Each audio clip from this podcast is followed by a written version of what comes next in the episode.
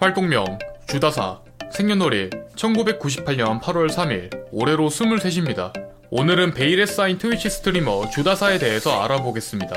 활동명 주다사의 유래는 주는 이름에서 다사는 키보드를 막 치다가 탄생했습니다. 주다사 어감이 외국인들이 발음하기 편해서인지 초창기 주다사의 방송에는 외국인이 많았습니다.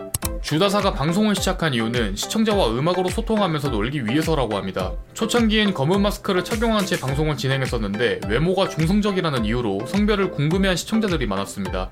현재 트위치 파트너 스트리머입니다. 파트너 스트리머는 수익을 창출할 수 있는 권한이 생기게 되며 별도 신청을 해야 하는데 당시 주다사는 저세상 필력으로 신청해서 트위치 파트너가 되었습니다. 당시 신청문이 공개된 적이 있는데요.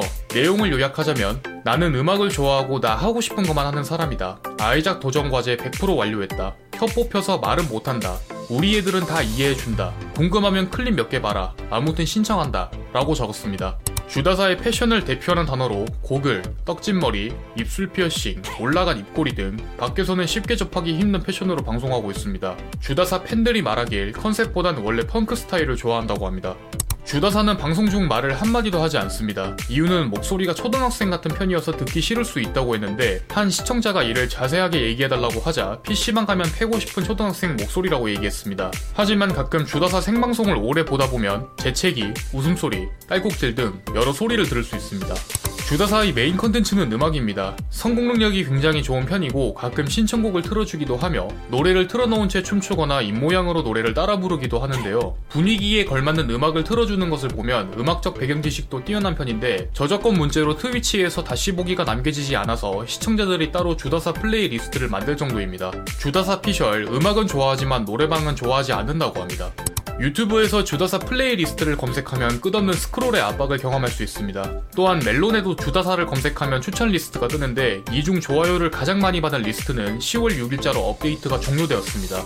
주다사의 인기가 급상승하게 된 노래로 방송 녹화본이 유튜브에 올라왔는데 현재 조회수 약 580만 회를 기록하고 있습니다.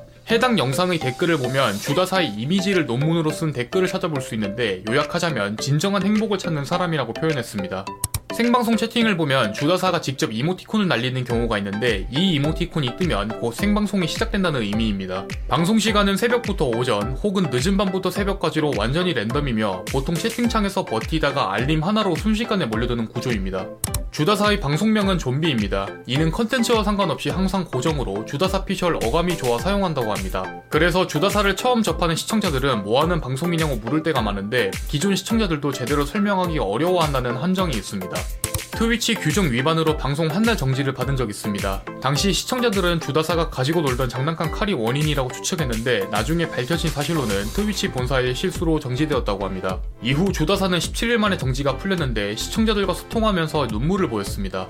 주다사의 방송을 보면 가끔 노트에 그림을 그려서 소통하는데요. 이 그림들을 모은 해례본을 존민정음이라고 부릅니다. 활용 예시에 따라 총 5개의 기법이 존재하며 각각 자음과 모음 치환법, 자음 변환법, 선택 표기법, 중복 표기법이 존재합니다.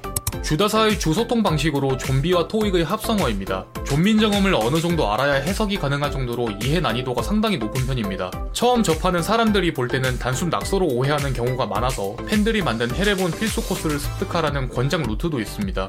주다사는 검은색 고양이를 키우고 있으며 이름은 두부입니다. 성격이 순한 편이어서 별다른 저항은 하지 않는 편이고 주다사의 옷더미 속에 갇혀있다가 발견된 적도 있습니다. 과거 주다사가 검은색 마스크를 쓰고 방송했을 때 두부가 실수로 마스크를 건드려서 빠지게 되는데 이는 현재의 주다사 모습을 잊게 해준 해프닝이기도 했습니다. 오른쪽 네 번째 손가락에 타투가 있습니다. 타투의 뜻은 본인 생일이 포함된 사자자리를 의미하며 손가락을 제외한 다른 곳은 타투가 없다고 합니다. 주다사는 과거 홍대에 있는 카우보이 빈티지라는 이름을 가진 굿즈샵의 단골이었습니다. 방송을 시작하면서 방문 빈도가 줄어들었고 지금은 주로 인터넷으로 모두 산다고 합니다. 오버워치 마스터 계급을 달성했으며 주 캐릭터는 겐지라고 합니다. 유명 스팀 게임인 바인딩 오브 아이작의 도전 과제를 올 클리어한 기록이 있습니다. 도전 과제의 수는 아이작 오리지널에서 178개, 확장팩인 애프터버스에서 98개, 애프터버스 플러스에서 126개, 총 403개가 있는데 도전 과제 올 클리어 평균 시간은 560시간으로 이를 날짜로 변환 시 23일이 걸립니다. 주다사 공식 유튜브 채널이 존재하며 총 10개의 영상이 업로드되어 있습니다. 하지만 공식 유튜버보다 팬 유튜브 채널이 구독자가 배수로 많은 편이며 주다사도 이를 알고 있지만 직접 검색해서 찾아보진 않는다고 합니다. 주다사는 INTP 성향을 가지고 있습니다. INTP는 논리적인 사색가 유형으로 사회성이 부족하지만 관심 분야에는 깊게 파고드는 유형으로 분류되며 게으른 천재들이 많습니다. 지금까지 4차원 스트리머 주다사에 대해서 알아보았습니다. 여러분이 궁금한 인물이 있다면 댓글로 알려주시기 바랍니다. 공시생 제이군 채널을 구독하시면 더 많은 인물 정보에 대해서 확인하실 수 있습니다. 오늘도 이 영상에 시간 내주신 여러분들에게 감사드립니다.